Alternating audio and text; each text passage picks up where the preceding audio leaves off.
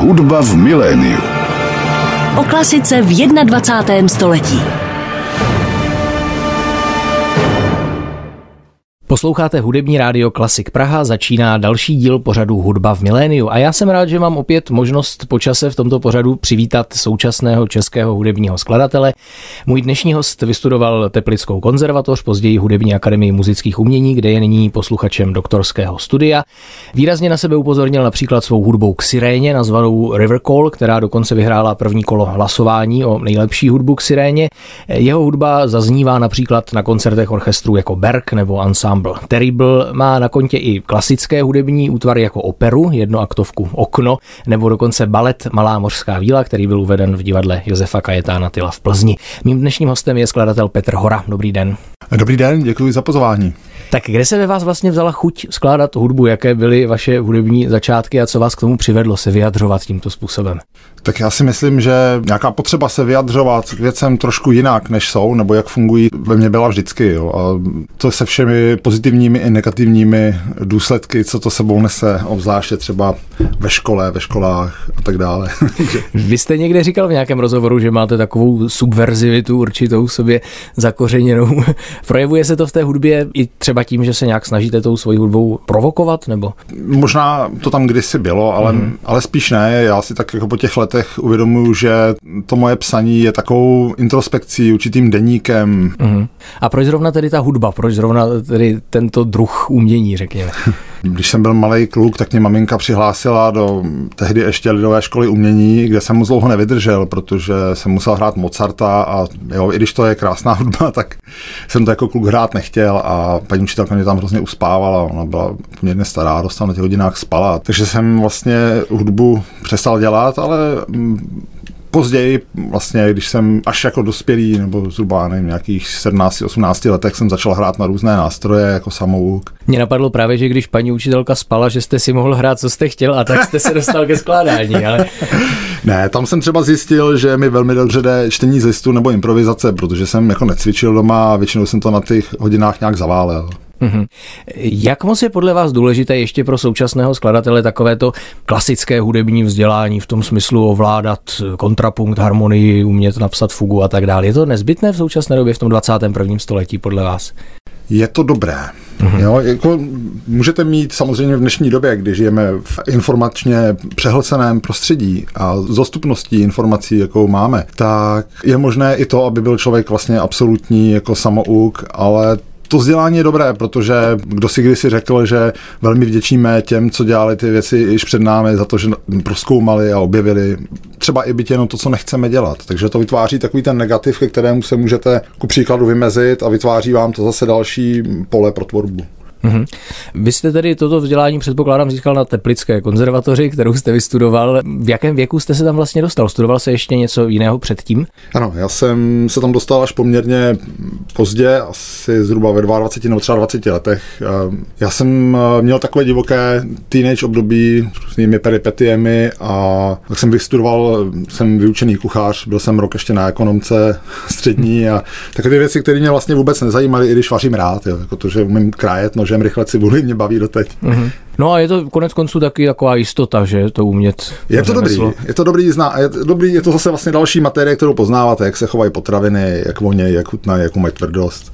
Mm-hmm. A nicméně tedy rozhodl jste se asi, že přece jenom vás ta hudba láká natolik, že jste se ji rozhodli vystudovat. Je to tak, nějak mě to táhlo. No. Já jsem pamatuju, když mě bylo asi 19, tak jsem pracoval v nějaké kuchyni, chvíli, pak jsem dělal číšníka a furt jsem si tam tahal nějaké nástroje, takže jsem tam měl didgeridoo, kytaru a tak, prostě různé bubínky, flétny. A pletlo se vám to do vaření, takže nakonec. No, byl jsem neklidný, musel jsem, no. já jsem tam tehdy v té kuchyni i mil nádobí, takže jsem tam různě jako zároveň jako bubnoval na ty mikrovlnky a tak, jako jo, to bylo takové období, takže moje cesta není taková ta, že jsem, v, nevím, v deseti letech byl skvělý pianista a v 15 už jsem byl na konzervatoři a pak jsem šel na AMU. Já jsem všechno dělal jakoby později jinou mm-hmm. cestou. A zase mám proskoumané jiné stránky života. A jak se vyvíjel třeba tady váš skladatelský styl průběžně tady s touto cestou? Jaké změny tam pozorujete? Já jsem začal dělat skladbu jako obligátní předmět na Teplické konzervatoři A tak nějak to plynulo samo a myslím si, že to byla do jisté míry introspekce. Taková ta věc, které jsem později říkal, že jsou to ty naposlouchané vlastně vzorce, které člověk ze sebe postupně, když skládá, alespoň já jsem to tak měl, musí nějakým způsobem dostat. Teď už je to prostě hudba, kterou posloucháte od dětství, něco, co se vám usadilo v hlavě, i když se vám to třeba úplně nelíbí, takové ty brainwormy a tak dále. Plus samozřejmě ta vážná hudba, klasická, stará, kterou jsem poznával, ať to v té době na konzervatoři byla hudba třeba nějaké neoklasicismu a tak dále. Jo. Takže vlastně k nějaké hudbě avantgardy a tak a pokročilejší hudbě 20. století jsem se dostal až později. Mm-hmm. Říkal jste, že to člověk ze sebe dostává, tu hudbu, kterou má v sobě, kterou má naposlouchanou. To je zajímavé, taky třeba se k tomu možná dá přistoupit i tak, že ji člověk využije vlastně, že z ní udělá nějaký svůj jaksi charakteristický styl. Dá se to tak taky pojmout, nebo uvažoval jste o tomhle přístupu? Jo, jo, jo, já bych teda neříkal zrovna styl, ale můžeme to tak nazvat klidně, ale myslím si, a je to taková, možná je to problém, nebo fakt, se kterým se vyrovnává každý skladatel, že se musíte něčím vypsat, něčím se propsat, samozřejmě to lidské vědomí a podvědomí pracuje samo o sobě a některé věci se prostě dějí a jsou vám přinášeny. A hledal jsem vůči tomu nějaké vymezení, jo? takže jsem napsal spoustu skladeb, které se mi nelíbí nebo je nepovažuji za dobré, ale byly to kroky vlastně k tomu, co jsem vlastně nalezl nebo nalézám teď. Už se cítím jako svobodnější v tom. Mm-hmm. Máte něco, co je třeba charakteristické pro vás, pro vaši tvorbu, něco na základě čeho posluchač pozná typicky tohle je hora? Tomu se vyhýbám, ale takové ty znaky, které známe, nevím, ať už z populární hudby nebo ze starší jako vážné hudby, kde to poznáte podle typu instrumentace nebo melodií, které ten člověk používá, rytmu nebo obsazení, a nebo že ty skladby jsou performativní, že tam lidé kolem pobíhají, něčím zvoní jo, a takovéhle různé věci, tak já se tomu snažím, ne snažím vyhýbat, ale spíš si teďka vlastně před každou skladbou hledám takový prostor, mapuju si prostor, vytvářím si prostředí, ve kterým budu tu skladbu skládat, jak si budu klát otázky, co to bude dělat, jak to bude dramaturgicky rozvrženo a teprve až po, když mám ve většině věcí jasno a mám popsaný velké množství, mám popsané papíru, pokreslené a tak dále, tak začnu teprve vybírat ty tóny, ty noty, jak vlastně bude ta hudba se pohybovat tím časem. Mm-hmm. Tak to jste nám teď hezky nastínil ten tvůrčí proces, tak já myslím, že bychom si teď mohli vaši hudbu konečně poslechnout. Jako první ukázku jste vybral skladbu Flash of Mind, tak mohl byste nám ji popsat, eh, o co se jedná, kdo ji interpretuje na té nahrávce a tak dále? Ano. Skladba Flash of Mind je pro mě speciální tím, že to byla první skladba, ve které jsem začal používat ty nonverbální hlasové prostředky, jak tomu říkám, to, že vlastně interpreti pronášejí nějaké slabiky nebo zvuky. V této skladbě to není některá pro mě zajímavé, ale je to pro mě důležité tím, že ta skladba byla první, protože jsem to začal používat bez nějakého plánu, bez nějakého poučení z nějšku, prostě to tam přišlo při tom tvůrčím procesu, že by mohli mluvit. Uh-huh. A kdo tedy mluví na této nahrávce, kterou si teď poslechneme? Je to ensemble, který byl, teď přesně nevím, jak, jaké obsazení tam bylo, ale to je ensemble, který byl v Českém muzeu hudby. Uh-huh. Dobrá, tak si to teď poslechneme. Skladba Flash of Mind eh, recituje, můžeme říct, Ensemble Terrible a autorem skladby je můj dnešní host Petr Hora. Ještě bych uh-huh. podotknul tedy, že je to jenom fragment. Většina uh-huh. dnešních ukázek, vlastně všechny dnešní ukázky budou fragmenty skladeb, protože moje skladby jsou všechny poměrně dlouhé. Dobrá, dobrá, tak i z toho fragmentu si jistě leco odneseme. Posloucháte pořád hudba v miléniu na rádiu Klasik Praha. Mým dnešním hostem je skladatel Petr Hora a toto byla jeho skladba Flash of Mind v interpretaci souboru Ensemble Terrible. To je soubor z Hudební akademie muzických umění. Jak vlastně jste se k němu dostal? Je to soubor, který vznikl zhruba v roce 2015 a založil ho Jakub Ratajm s Janem Dřízalem. A vlastně moje přispění bylo v té době to, že jsem, když jsme seděli v restauraci tady v Dobré trafice kousek, na újezdu. že jsem vlastně mu přidal toto jméno. Není to jméno, které bych vymyslel, je to jméno, které vymyslel jeden můj známý ještě během svých studií a jmenovala se ta kapela jeho kamarádů, kteří opravdu neuměli hrát. a udělali si z toho ten svůj jaksi, ano, ano, ano, koncept, ale, ten svůj ale trademark. Jo. Jako Prataj, protože je to frankofonik, tak mm-hmm. se mu samozřejmě ta konotace líbila a vzali hmm. si to jméno. Já už jsem o tom zaslechl o té vaší práci tedy s hlasovými projevy, řekněme, nonverbálními, už dříve a vím, že se tomu teď věnujete hodně. Co vás vlastně k tomu vedlo, nebo co vás na tom fascinuje, na té řeči a na tomhle způsobu, jaksi hudebního zvukového vyjadřování? Tak je to určitě jeden z nejpřirozenějších a nejnutnějších způsobů jako lidské nějaké manifestace A jak už jsem říkal, v té skladbě Flash of Mind, kde jsem to použil poprvé, to ke mně takzvaně přišlo během toho tvůrčího procesu. Je možné, a já to někdy dělám, když skládám hudbu, tak třeba chodím někde po pokoji nebo po venku a něco si samozřejmě vyluzuji si nějaké zvuky, nebo si zaznamenávám a tak dále.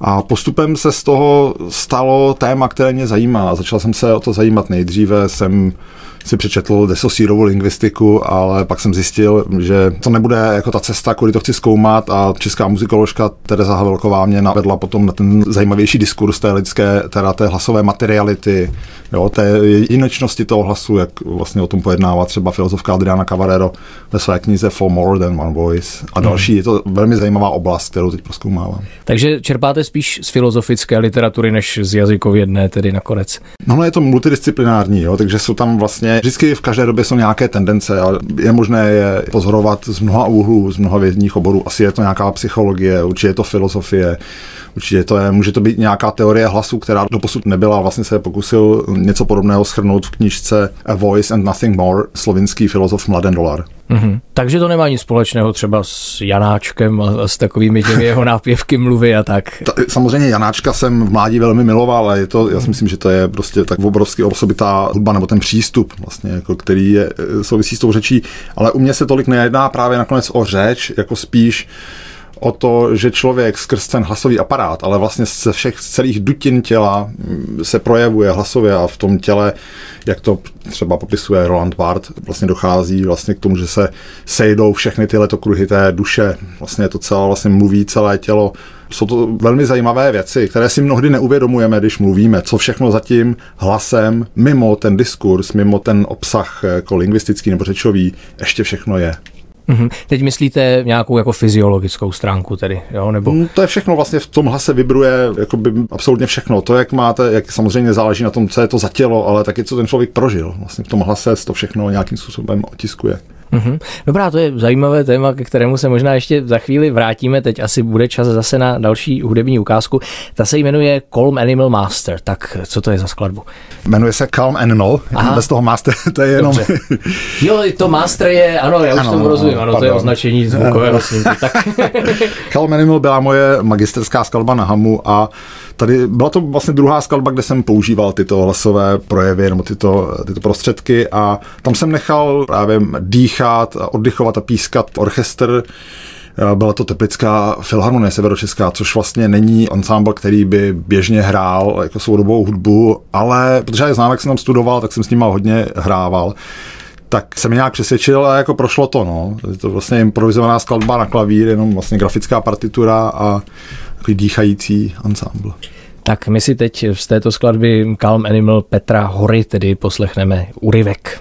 Na rádiu Klasik Praha v pořadu Hudba v miléniu je dnes mým hostem skladatel Petr Hora. Teď jsme poslouchali část jeho skladby Calm Animal a mimo jiné si povídáme i o tom, jakým způsobem pracuje ve svých dílech s lidským hlasem.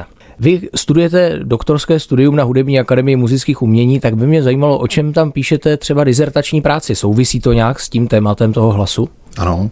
Ta práce se jmenuje, já doufám, že tak bude jmenovat pořád, i když samozřejmě, jak zkoumám ten diskurs a celou tu oblast, tak se nabízejí nové a nové tituly, ale musel jsem ho nějakým způsobem specifikovat, takže se jmenuje nonverbální hlasové prostředky v současné hudbě. Mm-hmm. Co si pod tím tedy představit? Zabýváte se tam třeba i jinými autory, než jenom svou vlastní tvorbou? Ano, já tu práci dělím do třech částí. Vlastně první části, kde budu vlastně uvádět, co to ty nonverbální hlasové prostředky jsou a jaký je právě ten diskurs s tou materialitou hlasu, jedinečností vlastně toho projevu, jak zvukového, tak emocionálního u každého jedince. V druhé části bych poté představil skladby některých autorů právě světové tvorby, u kterých to můžeme vlastně pozorovat. Je jich mnoho, jo, tak pro, samozřejmě všichni eh, obecně znají třeba Ligetyho Avantýry nebo nějaké skladby Mauricia Kagela a další. A tam představím také vlastně ještě svoje skladby některé. A potom ve třetí části bych se měl vlastně zabývat tím, co vlastně jsem tím zjistil, jaká je ta knowledge, co jsou ty informace, ke kterým jsem se dostal, poučené, už vlastně ten diskurs versus vlastně to zkoumání toho, co vlastně já dělám, co mhm. to vlastně tvořím. Takže máte i nějaký takový, řekněme, badatelský záměr. Chtěl byste no, to, jak si něco to, je, to je můj úkol. Ano, ano, ano. Já jsem si všiml, že vy často, jestli to říkám správně, předepisujete ty vokální projevy i instrumentalistům v těch no. svých skladbách. Co na to říkají? Neprotestují? Ne, ne, ne, ne, setkal jsem s tím jako úplně buď třeba v, v rámci, jako když jsme zkoušeli tu skladbu Calm Animal, tak nevím, co si mysleli, jo, protože znám i případy, kdy hráči mají něco říkat a říkají úplně něco jiného, ale ne u svých skladeb, zažil jsem to jindy. Ale většinou je to velmi zajímavá zkušenost a to je možná i ten výzkum, jo, že vlastně pozoruji, jak s tím ti lidé nakládají, jak se u toho cítí a tam je zajímavý psychologický a i tvůrčí moment toho, jakým způsobem ten člověk, který je zvyklý třeba hrát virtuózně na violončelo nebo na jakýkoliv jiný nástroj, jakým způsobem se projevuje skrz ten svůj hlas, který je vlastně intimní. Vlastně je to hlas, kterým brečíme, když jsme malí, jako pro mámu, nebo říkáme někomu miluju tě. No, já právě mám ten dojem, jako že instrumentalisti se vlastně neradi v hlasově projevují, nebo aspoň mám tady tuhle zkušenost, tak proto se na to ptám. Lidi obecně, když je hmm. postavíte na te, ten vlastně zajímavý performativní prvek, když je vlastně byste kohokoliv postavil že jo, na pódium a nechal ho tam mluvit, něco říkat, už je to představení. Ale u těch vlastně u instrumentalistů, kteří jsou zkušení v tom, tak někdy bývá trošku problém, že ty úkony se snaží dostávat do taktů. Jo, je to takové, to vlastně dělám i ve své hudbě, že se snažím o nějaké individualizované party, nezávislé proudy hudby, které mají samozřejmě svoje pravidla, mám to promyšlené, jak ta hudba bude fungovat, jak bude držet pospolu, ale aby to bylo co nejvíce vlastně v těch partech jednotlivých individuálně, aby tam byla ta výpověď. To je ten experiment, to, co mě na tom zajímá. Mm-hmm. Experiment to je zajímavé slovo, to je slovo, které jsme tady zmiňovali v tomto pořadu i s Jenem Mikiskou před nějakou dobou, který vlastně vysvětloval, jak ten experiment může být i naprosto seriózní, že nemusí být experiment pouze nějaká jaksi hra, ale že to může mít až téměř jaksi vědecký rozměr, tak dalo by se říct, že to platí i pro vaši tvorbu? Určitě, já se s tím teprve seznamuji, protože ten akademický svět i s tímto uměleckým výzkumem vlastně je ve fázi velmi pokročilé už teď třeba pro ty lidi, co to dělají, ale obecně ve světě stále ten umělecký výzkum bojuje o svoji existenci. Musí se nějakým způsobem pořád dokazovat, co to vlastně je a že to není ten hard science, ale zároveň je to vlastně to umění, je ta hudba, ta interpretace, ty zvukové záležitosti, že to vlastně přispívá k životu. Že to je dobré pro člověka. Takže mhm. vlastně tam můžeme dělat také pokroky pro zlepšení toho života. Jak se to nějakým způsobem třeba kvantifikuje, nebo jak se to zpracovává statisticky? Jde to vůbec něco takového, co známe z běžné vědy, jak si v tomhle také aplikovat? Určitě. Tak pro takové autory nebo pro takové badatele, kteří se zabývají zvukem a technologiemi, tak tam je těch měřitelných veličin mnoho a těch přístrojů. Já ne, já se tím zabývám jinak. Pro mě by spíš bylo nějak taková kvantifikace třeba jako forma dotazníků pro ty interprety, jo, vytvořit si nějakou šablonu a vlastně dotazů, které by měly vlastně zjistit, jak se u toho cítí, jak vnímají čas a tak dále. Mm-hmm. Co to pro ně, jakým je, způsobem mi to posouvá, jo? Jako, co se děje. To byla třeba moje zkušenost velmi zajímavá se sedláčkovým kvartetem. To je výborné zavedené smyslové kvarteto, které hraje spíše samozřejmě klasiky. Na tom programu byl Schubert třeba. Mm-hmm. Nebo... Já vím, to bylo s orchestrem FOK, že jo, nebo v rámci no, jejich no, no, koncertní komorní, řady no. komorní, ano. Tak vlastně ti mi posléze říkali, že pro ně bylo velmi zajímavé, jakým způsobem vlastně prožívali čas, že to ještě nezažili. Vlastně, protože oni tam mají některé části v tom kvartetu, které hrají spolu a některé, které nehrají spolu. A to byla pro ně jakoby zajímavá zkušenost. No. Mm-hmm. Takže v podstatě ten výzkum je třeba něčím, co bychom mohli nazvat nějakými percepčními experimenty, třeba jak se to používá v humanitních vědách, tady ten pojem. To určitě, hmm. samozřejmě. Já si myslím, že v rámci umění je to vždycky hmm. to percepční, velmi individuální, ale jsou tam jako takové momenty, které můžeme zkoumat i objektivně. Hmm. Do jisté míry, samozřejmě. Ano, takže zkoumání zkrátka toho, jak co kdo vnímá především, ale samozřejmě i jinak se to dá. Dobrá, tak vám děkuji, to je hrozně zajímavé téma. Teď bychom si možná tady mohli pustit zase další hudební ukázku v souvislosti s těmi hlasovými projevy. Skladba Verbal Shapes, ta předpokládám, že je taky jaksi z této sféry, je to tak? Ano, ano, ta je velmi úsporná právě na ty interprety, je tam velmi málo tónů v té skladbě zní a těm vokalistům byla ponechána velká svoboda vlastně byla to jenom grafická partitura a hmm. je to vlastně třetí skladba, vlastně jste mi to projevy. Je to... A kdo jsou interpreti této skladby na nahrávce, kterou si pustíme? Ano, je to ensemble Terrible a ty vokály zpívá Jan Resner a Anabel Plum. Uh-huh.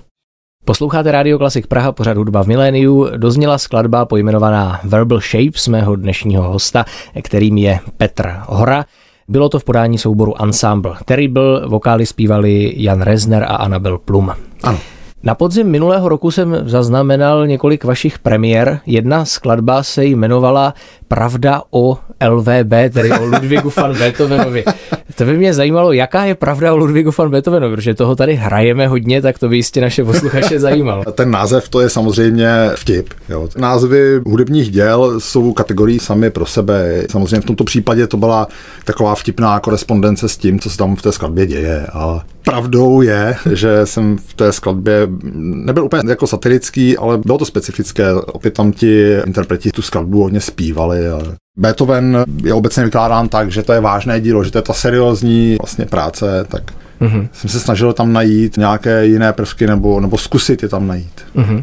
Jaký vy máte k Beethovenovi vlastně vztah? Protože já třeba mám kamaráda na Hamu, ten Beethovena vyloženě nesnáší, tak by mě zajímalo, jak ho vnímáte vy, nebo jak obecně vnímáte tady tuhle tu starou hudbu. Je třeba na ní něco, co si z ní můžete ještě v dnešní době vzít třeba, čím vás inspiruje? tvorba těchto autorů kanonických, starých? Tak určitě třeba Beethoven to je jak zákon. To je prostě formálně obrovský, čistý. Já teda tuhle starou hudbu moc už nevydržím poslouchat teď.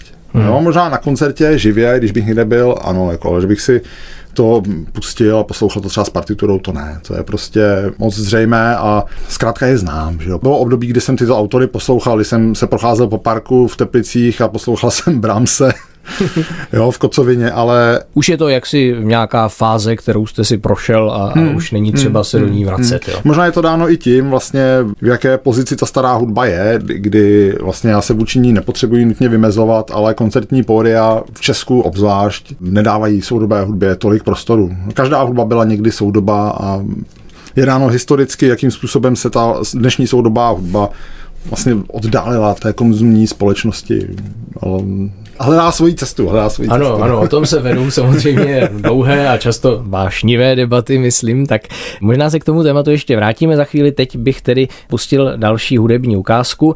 Tu, pokud se nemýlím, hraje Orchestr Berg. Je to skladba, která se jmenuje Frames Autonomy of a Fragment. Tak ano. mohl byste nám ji představit? Ano, tak tahle skladba měla zaznít v úplně jiném prostoru, než kde zazněla. Jo. Takže ona nakonec, v ní se vážou dvě takovéhle zajímavosti. Jedna je ta, že zazněla úplně někde jinde. Ten prostor je krásný. Jo ten Gabriel Loci, to je fantastický prostor, ale ta skladba měla vlastně fungovat úplně jinak, protože hudebníci měli být rozloženi do několika pater vlastně v dutém prostoru.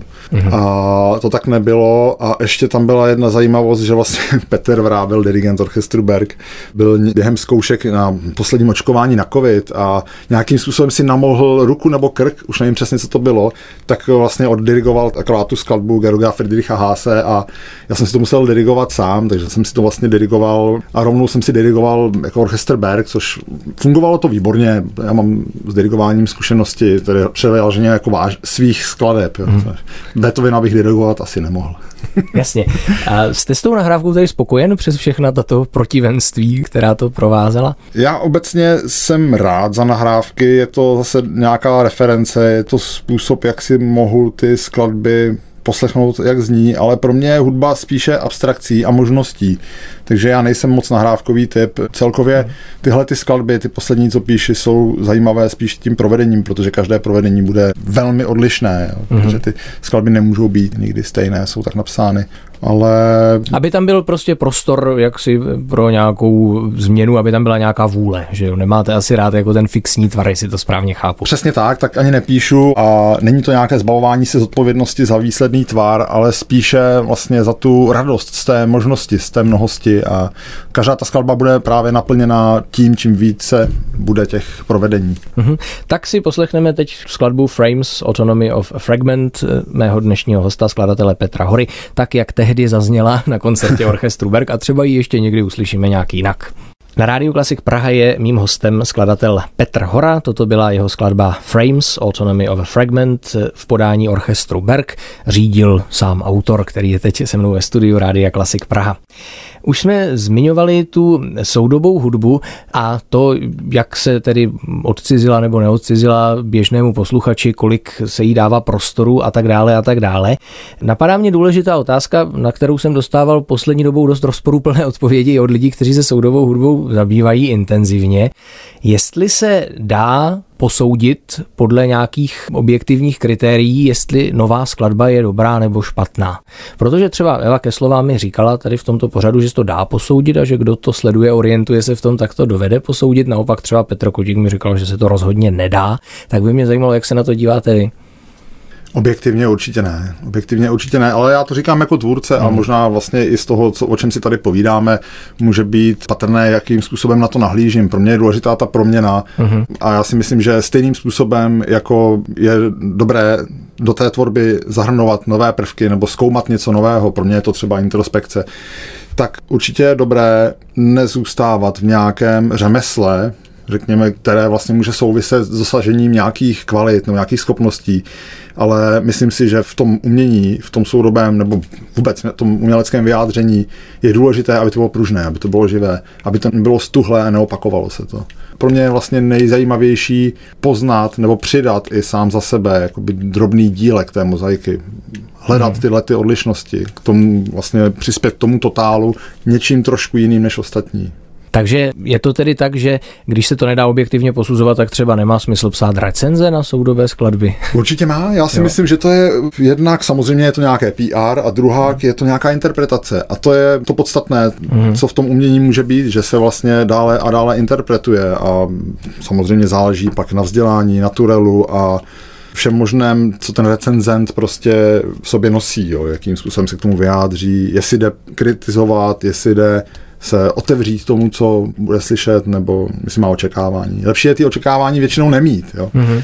Jak se dá podle vás změnit ta situace, že se tolik neuvádí soudobá hudba na koncertních podích tady u nás v Česku? Co by se proto dalo udělat? To se zcela určitě nedá řídit nějak zhora. Jo. To je, já si myslím, že to je nějaká situace, ve které ta hudba je a je to do velké míry dáno také tím, jakými vlastně změnami prošla obecně jako hudební konzumace vlastně od dob vlastně nějakých nahrávacích společností vlastně v minulém století, kdy poslouchat hudbu znamenalo poslouchat Elvise, Beatles nebo Gota. Jo. a samozřejmě, že někdo poslouchal Charles Gauzena, jo, nebo Jasně. Ne, nebo kotíka. jo, jo, jo. Takže potřebujeme, jak si tedy, co, vychovávat si publikum. Ty lidi, co to mají rádi, mm-hmm. je důležité, aby to dělali a to je třeba příklad orchestru Berg, jak vlastně si myslím, že je hrozně důležité, že takové ansámbly, takové iniciativy existují. To osobní práce prostě malého počtu lidí a velmi výrazná. Mm-hmm. Za chvíli se tedy ještě dostaneme potom k dalším tématům. Teď bych navrhoval si opět pustit další hudební ukázku. Vy už jste zmiňoval to Sedláčkovo kvarteto, tak jestli se nemýlím, tohle zrovna je ta skladba, kterou hráli. Jmenuje se Big Wheel of a Falling Spirit, což by se dalo přeložit asi jako velké kolo upadajícího ducha. Úplně ne upadajícího, spíše padajícího nebo snášející. Snášejícího se ducha. Dobrá. Ano. Takže to je nahrávka z kostela svatých Šimona a Judy. Ano. Mým dnešním hostem v pořadu Hudba v miléniu na rádiu Klasik Praha je skladatel Petr Hora. Toto byla skladba Big Wheel of a Falling Spirit v podání Sedláčkova kvarteta. Byla to nahrávka z kostela svatých Šimona a Judy. Skladba tam zazněla v rámci komorní řady orchestru FOK. Co ještě tvorba na zakázku? To je téma, které mě zajímá. Jak vy to máte s tvorbou na zakázku? Jste vyloženě zaměřený na jaksi autorskou tvorbu? Vy jste říkal, že to je jakýsi umělecký deník, ale byl byste třeba schopný vytvořit i něco na zakázku, nebo spíš ochotný vytvořit něco na zakázku od někoho, kdo má třeba velmi jasnou představu o tom, jak by ta hudba měla znít? Asi ano. Zrovna jsem v takovém období, Teď bych na to třeba neměl čas, mm-hmm. ale myslím si, že proč ne? To záleží vždycky na tom, co zrovna v tu chvíli děláte. Jo? A já teď mám prostě jasné plány, mám vlastně většinou už to tak je, že člověk ví, co bude nějakou dobu dělat, kdy jakou skladbu píše a protože ty skladby nějakou dobu trvají, než vlastně si najdu ten způsob, jak tu kterou skladbu chci uchopit, co do ní chci já nějak jako abstraktně kodovat, co chci tam vložit, jo, protože nejsem ten eh, typ, který by šel od not, který by psal nějaké techniky, ale nejdřív hledám vlastně ty poměrně komplikované abstrakce, které naplňují pak vlastně těmi hudebními materiály, těmi tónovými materiály, těmi vlastnostmi a tak dále. Ale dokážu si to představit, ať už to bylo v minulosti třeba s tím baletem nebo tou malomorskou vírou nebo tak. Je to hudba na zakázku a tam jde asi spíš o práci, že to je finančně odměněno. Mm-hmm. Takže nemáte problém se pod to podepsat, ačkoliv třeba je to hudba, kterou byste sám od sebe jen tak nenapsal.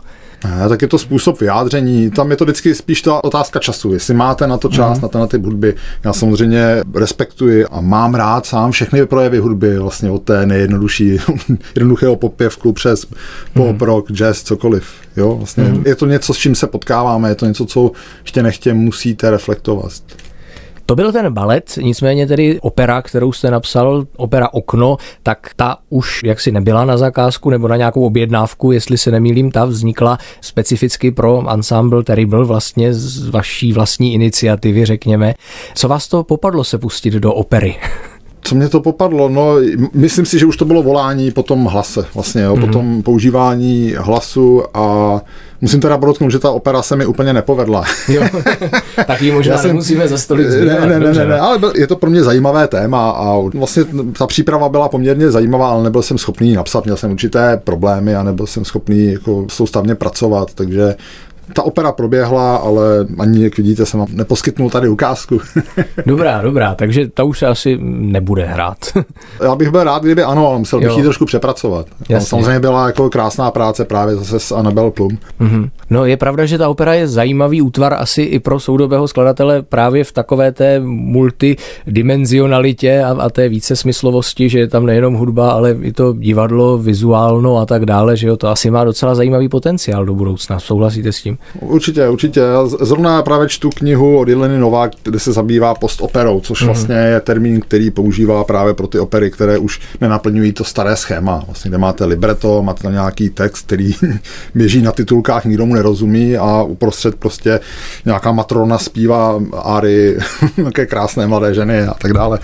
Jo, takže i vlastně ta jednokladovka okno, co jsem napsal, vlastně nesplňovala tato kritéria té staré opery. A já se chystám psát operu samozřejmě jako vrchol nebo jako absolventskou operu a ve svém doktorském studiu. A, a zrovna vlastně teď taky jako pracuji na skladbě, která by klidně mohla být označena postoperou, protože není to skladba instrumentální, ani jenom skladba vokální, bude tam práce s textem i s tady těmi nonverbálními projevy mm. hlasovými. A tak to jasně, to dává smysl asi vzhledem k tomu, že vás tak zajímá ten hlas. Takže odpověď na to, jak bude vypadat opera v příštích desetiletích, najdeme v knižce Postopera tedy. Ano. Dá se to tak říct, nebo máte ještě nějakou jinou teorii třeba? Jak bude vypadat, to já nemůžu říct. Já se snažím věci, samozřejmě sleduji, co se kolem děje, ale nejvíce samozřejmě, protože pracuji, jak jsem říkal, jako introspektivně, to neznamená, že bych jenom vzpomínal, ale že se snažím objevovat souvislosti nějakých jevů a vlastností a jak se chovají ty zvukové objekty, které vysílám proti sobě a spolu v těch skladbách.